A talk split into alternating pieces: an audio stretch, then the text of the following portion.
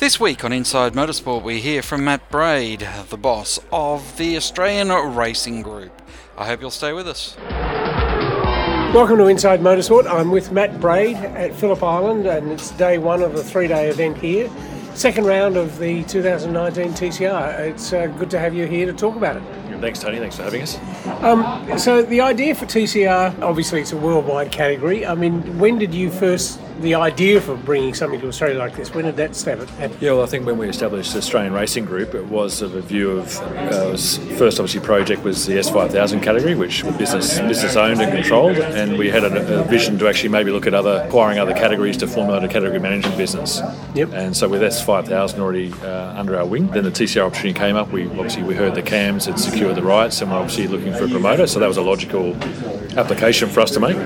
And so you've got the marketing rights to that and the management rights? Commercial and management rights to the category. First steps you made in the direction of finding out how to get these cars to the country, and where did that happen? Yeah, so we basically did got some great contacts with Marcello and his team from WSC, obviously, who run... Where are they based? They're based in London and Switzerland. Yep. So they were very helpful, and out of that we got the contacts for the various homologation teams, and we're able to start talking to teams locally in Australia about where to get cars. You know, so the customer model of TCR works very well, where the manufacturing teams often have the cars in stock, almost like an automotive industry dealer off the shelf. So literally, in some cases, it's a 4 or 6 week wait. Others, it's a case of we can give you a car next week, and do you want it air freight or sea freight? And it'll be there in a week or 4 or 5. So it's that model has obviously been very beneficial to us, because once teams make the decision to enter, they can fairly easily secure cars new from the homologation teams or second-hand from other national series around the world. I mean, that is one of the great attractions for a race team here, is that they can have a supplier both for parts and cars. I mean, that off-the-shelf is just a terrific thing. Yeah, it is. It's economies of scale too, so they have to be cost-effective. The category is very, very strong on keeping the cost down. All new cars are capped at a certain price level around the world. No one can sell a car for more than €130,000, and the parts obviously feed. What does that equate to? So landed, it's about 210,000 to 220,000 Australian. Okay. So that, you know, in the scheme of motorsports, they're very affordable cars. Yeah. And by having 822 TCR cars around the world, there's lots of parts. It's a big business, so therefore, out of that economies of scale, the parts are readily available and are relatively cheap. Now, your background is in the car industry, so obviously bringing in car manufacturers here is something that you would have a long-term goal of? Is that... Yeah, absolutely. Look, I think, when I was at Volvo, bringing them in, obviously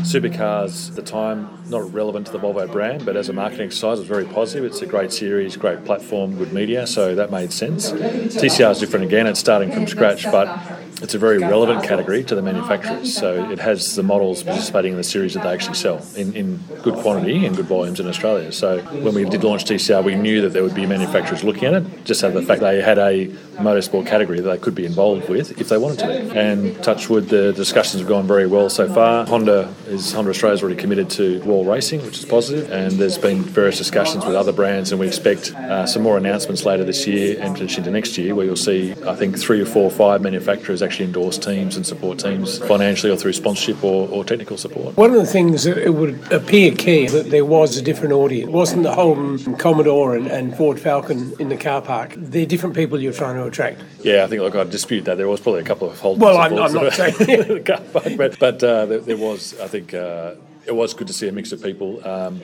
lot of new fans, and we actually had, I had quite a few people who either knew or unexpected motorsport fans said, actually, my son has actually heard of this, he wants to come out, so I'm coming out to see a motor racing event for the first time, because the son or daughter had appealed, because it was a Golf or a Hyundai, the car they drive, and the car they like was obviously racing. So it was good to see a mixed crowd, and looking across from the pits over to the car park near the grandstand, there was a really good array of vehicles that did mirror pretty much the starting grid. So it wasn't by design, that organically happened, but it's good to see that there is already that alignment amongst the fan base to the cars that are racing on the circuit. You were probably heavy up into your elbows in S60s and things like that back when A1GP. Did you ever go to one of those race meetings? No, I didn't. And it was quite noticeable, you could see there was a different audience because, of course, these people were following their countries. There was Lebanese, Chinese, Japanese, and so on. And I actually talked to Tony Cocker at some length trying to attract those people to come to supercars, saying that, you know, Formula 3 may be a way in which you could get them on board.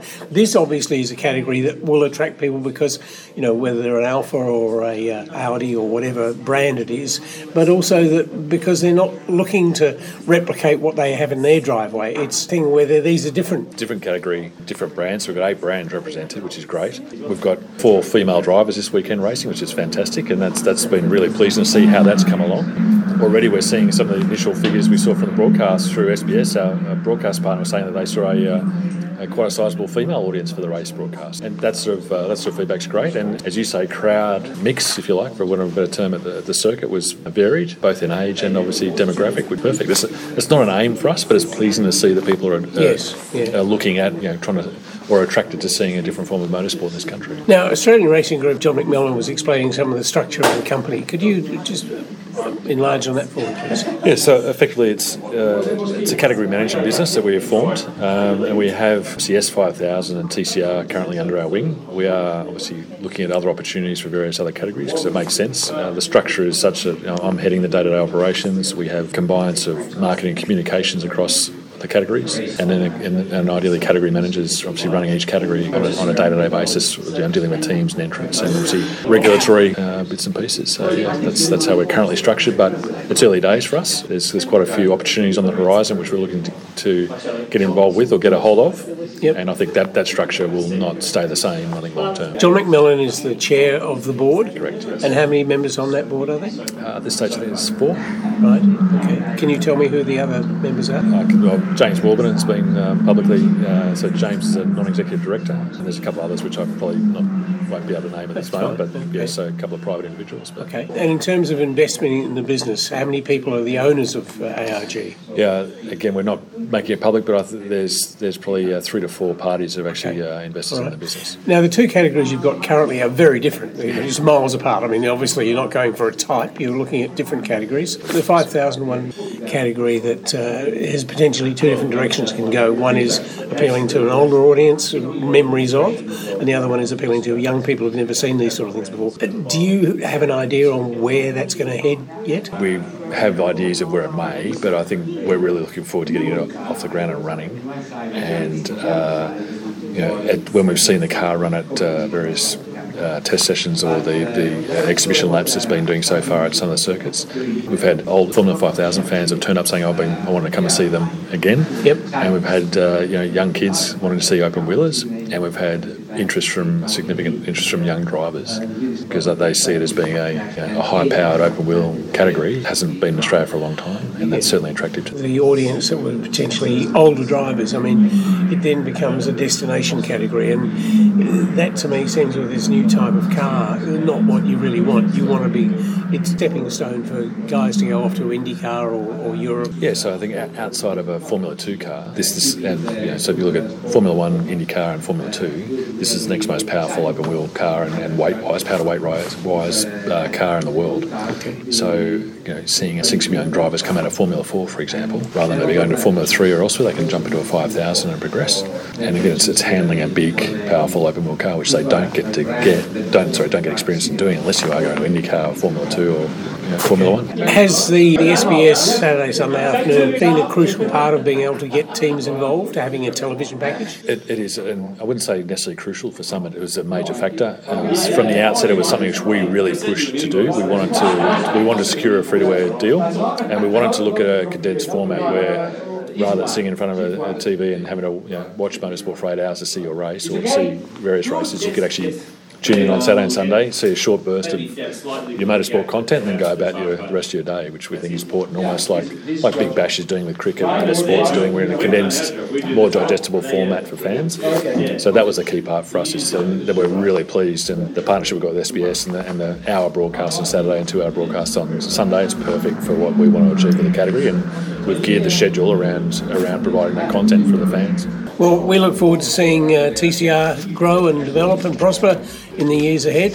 Thank you, Matt Braid, for your time on Inside Motorsport. Thanks, Tony. That's all we have time for this week on Inside Motorsport. Inside Motorsport is produced by Thunder Media for the Community Radio Network.